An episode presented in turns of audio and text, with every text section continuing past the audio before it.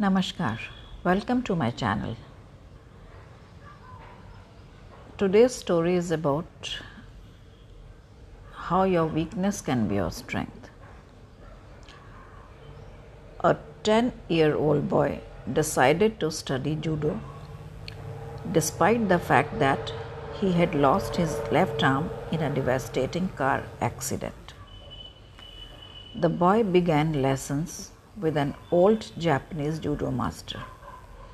The boy was doing well, so he couldn't understand why, after three months of training, the master has taught him only one move. Sensei, the boy finally said, Shouldn't I be learning more moves? This is the only move you know. But this is the only move you will ever need to know, the sensei replied. Not quite understanding, but believing in his teacher, the boy kept training. Several months later, the sensei took the boy to his first tournament. Surprising himself, the boy easily won his first two matches. The third match proved to be more difficult, but after some time, his opponent became impatient and charged. The boy deftly used his one move to win the match. Still amazed by his success, the boy was now in the finals. This time, the opponent was bigger, stronger, and more experienced. For a while, the boy appeared to be overmatched. Concerned that the boy might get hurt, the referee called a time out.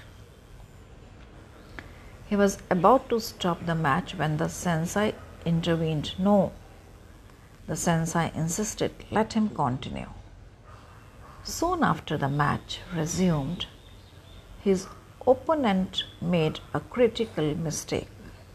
He dropped his guard Instantly, the boy used his move to pin him. The boy had won the match and the tournament. He was the champion. On the way home, the boy and the sensei reviewed every move in each and every match. Then the boy summoned the courage to ask what was really on his mind. Sensei, how did I win the tournament? With only one move. You won for two reasons, my boy, the sensei answered. First, you have almost mastered one of the most difficult throws in all of judo. And second, the only known defense for that move is for your opponent to grab your left arm. The boy's biggest weakness had become his biggest strength. Sometimes we feel that we have certain weaknesses and we blame circumstances and ourselves for it, but we never know that our weakness can become our strength one day. Each of us is special and important, so never think you have any weakness. Never think of pride or pain. Just live your life to its fullest and extract the best out of it. Namaskar.